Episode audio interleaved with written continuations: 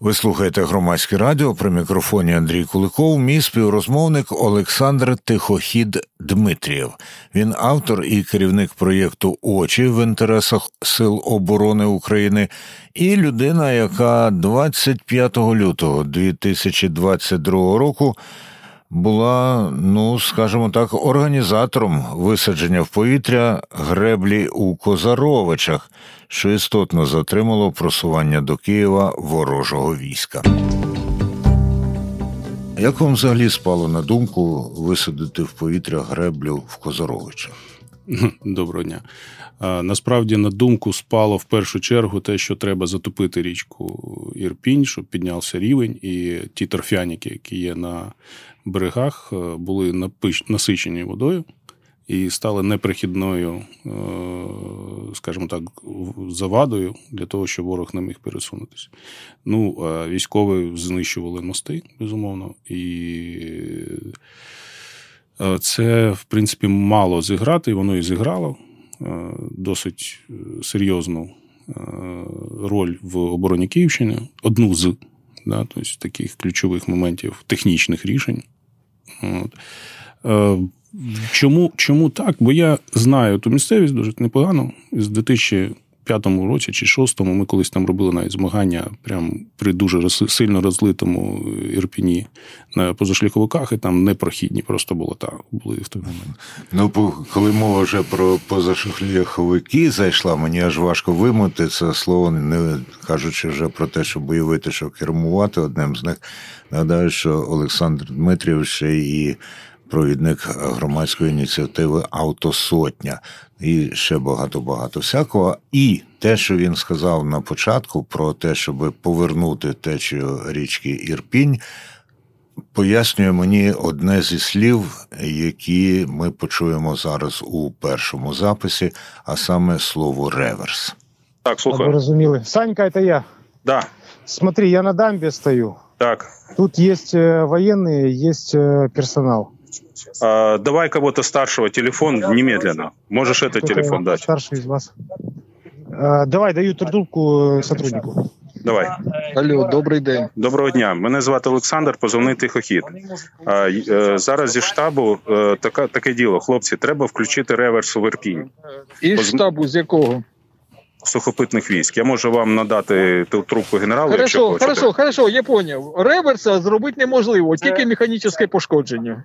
А зупинити це механічне пошкодження можна буде якимось чином? Ні, ні. А, не скільки... реверса, не реверса, не механічного не можна. Стоять щити. Можна подарувати щита у верхній часті. У верхній часті.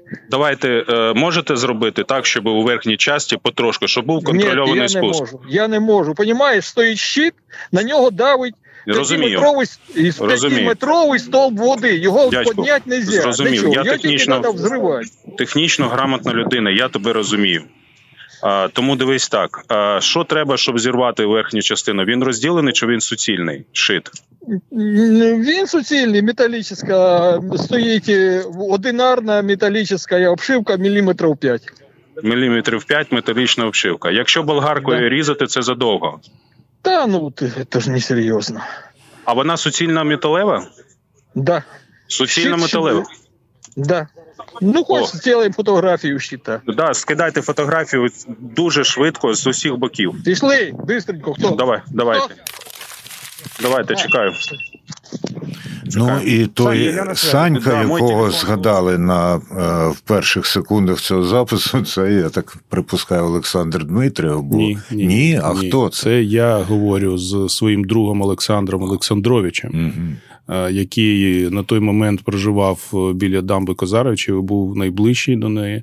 І я до нього особисто подзвонив. Там є певні записи до того, е, і попросив його прибути на дамбу терміново, щоб зробити цю історію. І коли він Це прибув на дамбу, 24-го було. ні, ні, це вже було 25-го.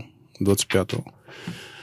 А, і, і сама ідея була впустити реверс.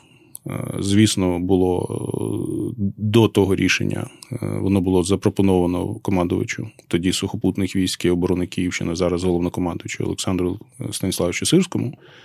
Було обґрунтування. Тобто я йому показав, наскільки сильно розільється Ірпінь і наскільки це буде серйозна завада. Він прийняв рішення, сказав, працюємо. От. І друге, коли сказали, що все, ми не виріжемо нічого, треба вибухівка. Е, він дав команду виділити вибухівку, так як оперативно треба це було зробити мій відчим е, співробітником Єгором, тоді ще цивільним, зараз військовим. Е, поїхав забирати цю вибухівку разом. Там ще Альона Шевцова є така теж радниця командувача. Вона знайшла саперів.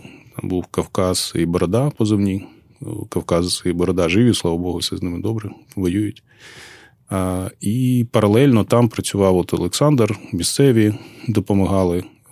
Мій товариш Коля з лютяжа, який там технічний мастер, потужний, я йому подзвонив, там, можливо, будуть ще записи, щоб він брав з собою газорізку, їхав туди. Угу. І думали, що швидше, бо треба було терміново вирішити. Бо болгарка не підходить. Да, болгарка, да, і там він помилку, цей працівник е, зробив не 5 мм, а 5 сантиметрів. Ого.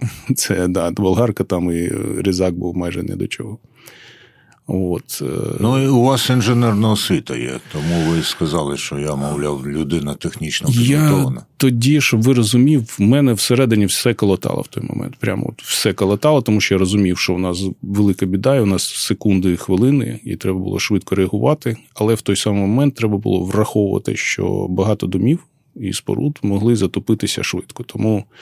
Мова йшла про коротенький, невеликий, не, не коротенький, а невеликий отвір тобто в верхній частині, щоб вода поступала е, поступово. Дошло діло до вечора, до вечора, і люди могли загинути, чи там щось ще. Тобто ми ми ще не думали, що настільки всьому, я вибачаюсь, опа. Ну, от, е, І думали за безпеку людей в першу чергу. Тому що це і добре. А наскільки відповідало дійсності, що у вас доручення із штабу сухопутних військ? Чи це було так, на арапа, як кажуть? Ні, ні, ні, ні, ні. Ніхто нікого не обманював. Це не доручення, це було усне, скажімо так, дозволення. Да? Тобто ми в будь-якому разі ніхто тоді не думав про е, терміново створити якийсь документ, розпорядження, ну, зареєструвати в адмінці там і бла бла бла. Тобто всі працювали швидко, як єдиний кулак, єдина команда. До речі, це мене вразило в той момент. Тут прям найпотужно вразило, як це працювало в штабі оборони Київщини. Всі були на своїх місцях і всі були за продукт. Послухаємо ще два поспіль уривки із тих переговорів телефонних 25 лютого 2022 року. Алло, а, Коля, а, газовый резак, я там связался с техническими. У них, как всегда, чего-то не хватает. У них не хватает ага. кислорода. Нужен газовый резак, а, їхати туди на шлюз, вирізати окно, там хлопці підкажуть яке. І коли треба буде, вони закриють аварійним щитом. Зрозумів? Ага, Газовий різак заправлений з кислородом і так далі. Бери в руки і вези туди на шлюза. Я добре. тобі зараз кину телефон, з ким координуватись. Давай. Окей, добре. Да, Коля. Аля, Саш, нема тут варіантів. З мужиками советуємося, треба подривати.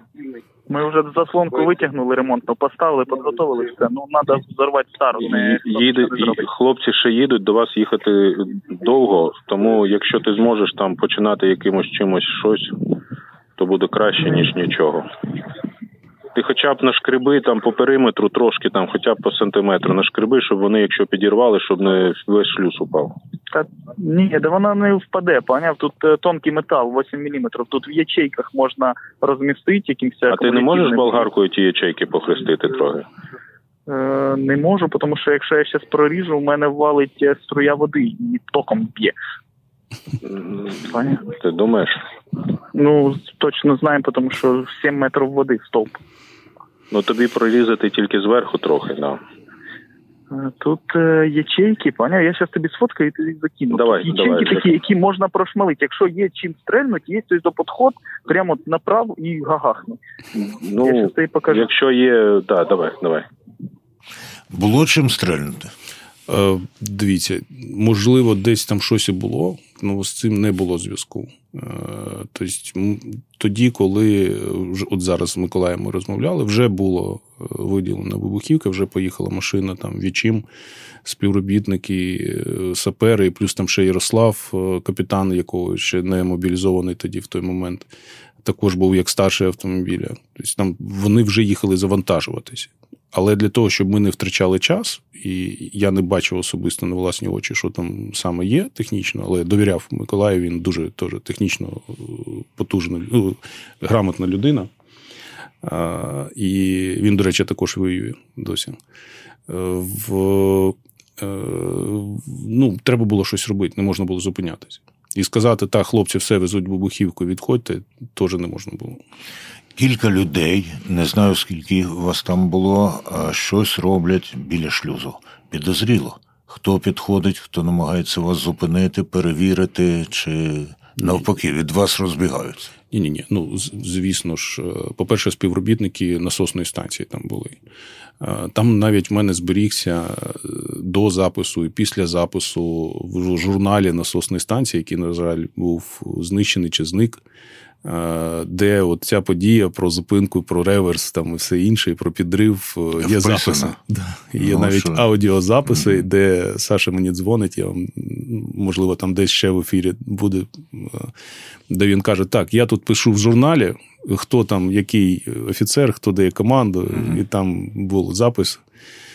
Ну, от. Не знаю, чому була вигадана фамілія, ім'я по батькові, але це було так якось дивно навіть. Ну, якщо, не дай Бог, би потрапило до рук окупантів. Ну, не знаю. Тут вже не про це, про це ніхто не думав. Я не знаю, чому так сталося. Але пан Олександрович своєю власною рукою написав в тому журналі, що це от він там. А місцеві населення мирне, цивільні, що в цей час? Дивіться, тоді була евакуація. Тобто люди е, не могли вже через Дімідівський мост uh-huh. перейти. Вони їхали через дамбу в Казаровичах. Uh-huh. Багато людей їхало. Паралельно це відбувалося. Були місцеві, були співробітники, були там військові. Я правда не знаю точно при першому підриві, з якого підрозділу. Ну, думаю, що там була і Нацгвардія, і е, були хлопці з 72-ї бригади. Тобто там, ну тоді і ТРОшники, коли ще не були ТРОшниками, люди з автоматами, так скажемо. Тобто, е, але саме координація всього цього відбувалася от групою Коля, Олександр, я і там був співробітник шлюза. Керівник шлюза, до речі, також був на віддаленні в Вишгороді. Ми з ним це координувалися. Там були попередження, що все, дамба не можна, це майно державне, uh там зупиниться ГЕС. Там ми дзвонимо в міністерство. Я кажу, дзвоніть бігом, вам скажуть, що це треба. uh Тобто були такі моменти. І от все ж таки знову мене цікавить той момент, коли.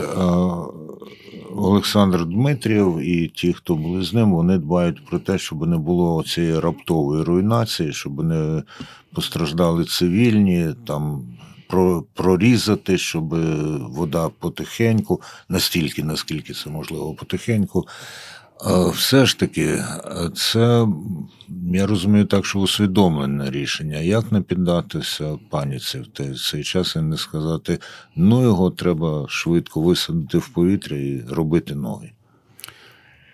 Я не можу сказати, що саме. Ну, можливо, це мій склад е, мислення з цього приводу. У мене є одна дуже серйозна вада. Я процеси візуалізую і дуже в дрібниці залажу. Це це такий якби підхід до справи, тобто влаштовується якась дія, розглядаються наслідки, можливі протидії, там і бла бла бла бла бла бла. І тільки після того, після швидкого аналізу, скажімо так, е, приймається те чи інше рішення. Воно зважене. Тобто, нормальне слово це зважене рішення.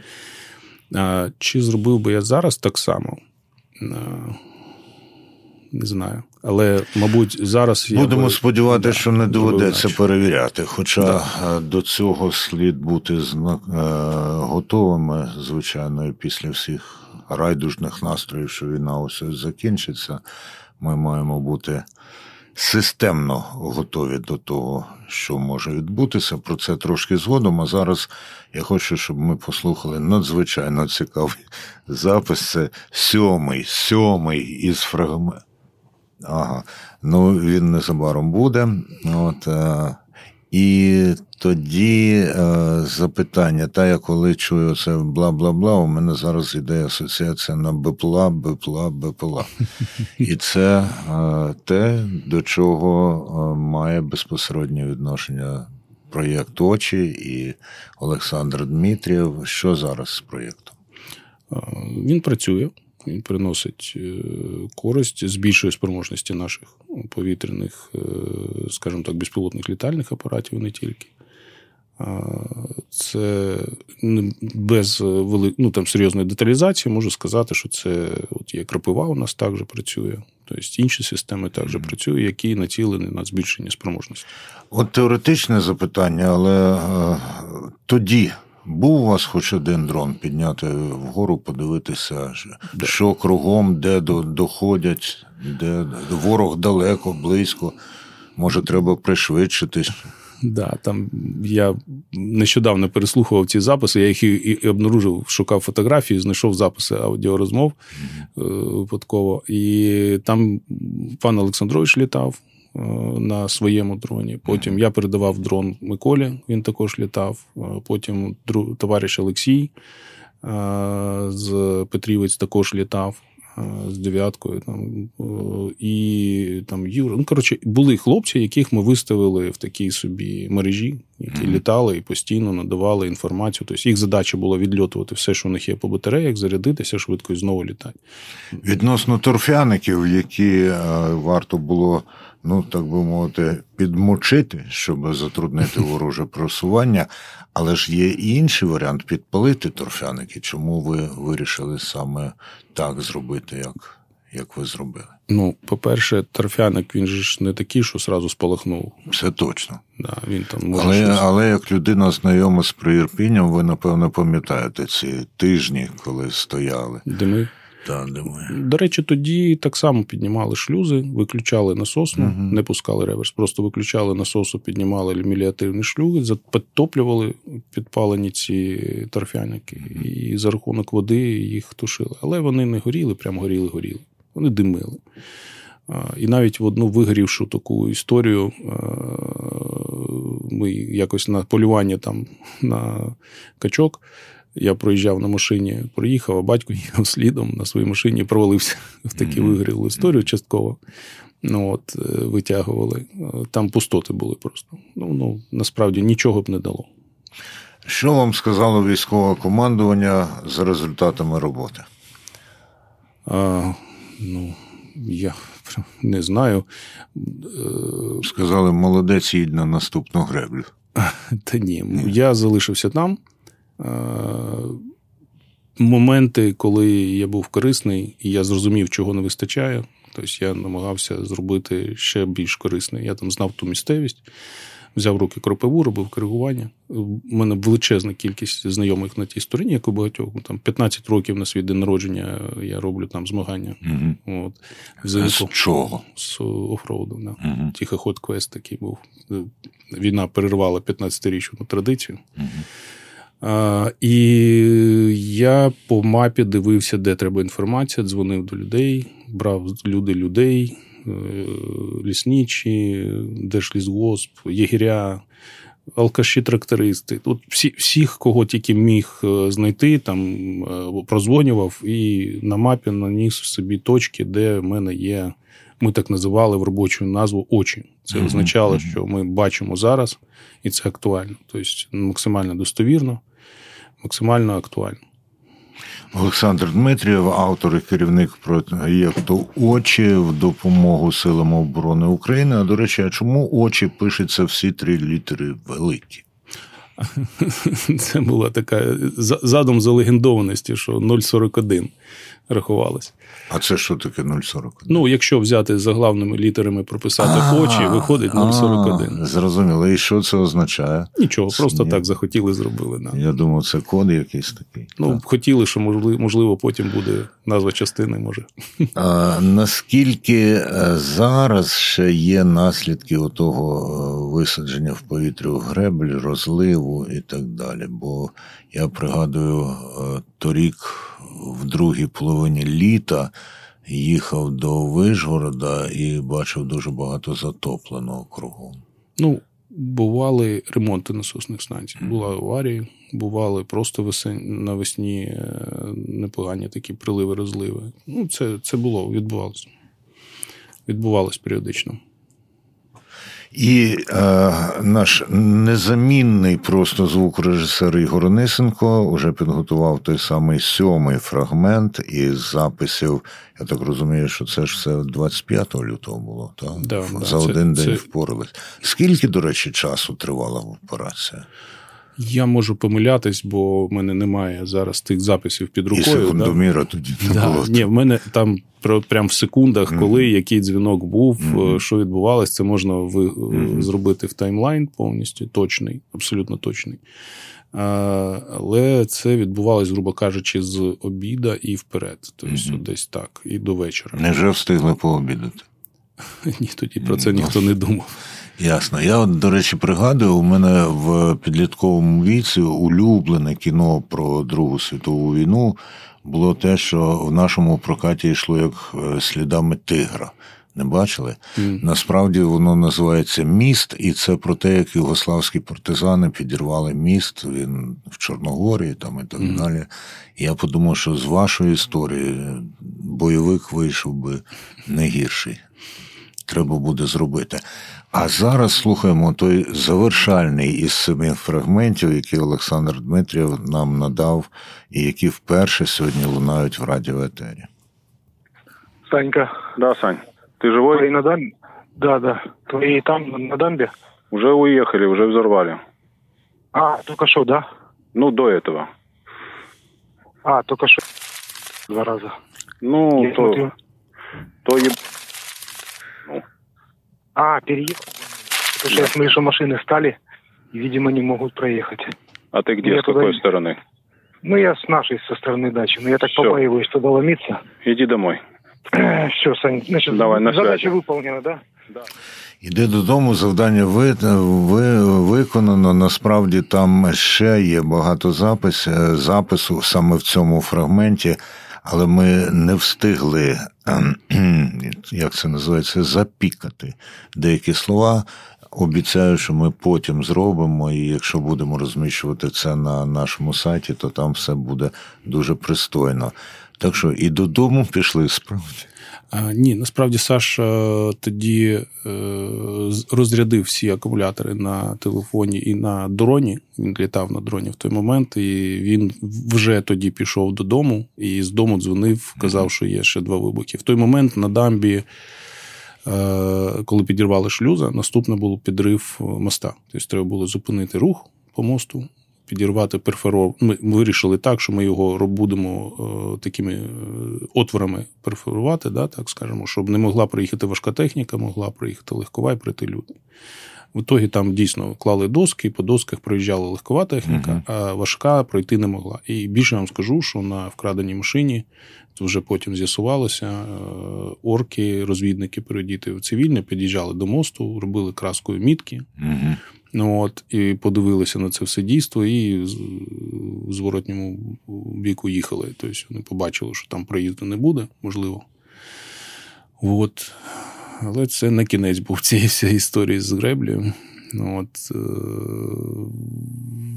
З часом з'ясувалося, е, що з, з, хтось підняв заслонки на Шевелівському мосту, він так називається, навпроти хутора Червоне, і вода, яка повільно, але пробували і набухала берег. Да?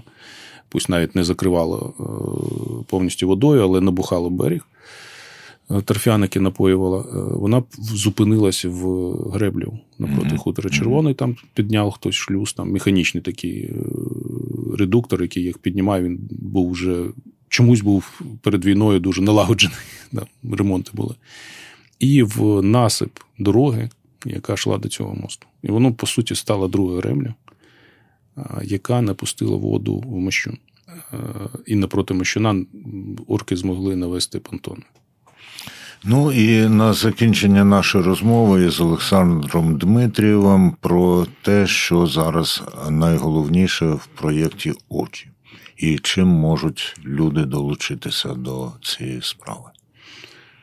А, Ну, скажімо так, очі це очі наших сил оборони, Збройних сил, е, працюють в інтересах нашої країни, е, в інтересах, по суті, кожного громадянина. І до чого, можливо, я б закликав громадян, щоб вони допомагали нашим військовим е, здійснювати свою роботу максимально ефективно. Тому що вони жартують своїми життями, і їм для того, щоб менше вмирало наших воїнів, от, треба більше, щоб воювали машини. Тому нам потрібно, щоб було більше і дронів, і всього, що їм потрібно воїнам, для того, щоб вони е, були максимально ефективні. Ви слухаєте громадське радіо. Це була розмова із Олександром Тихоходом Дмитрієвим, автором і керівником проєкту Очі в інтересах Сил оборони України і ну, підривником греблі у Козаровичах на шляху просування ворога до Києва.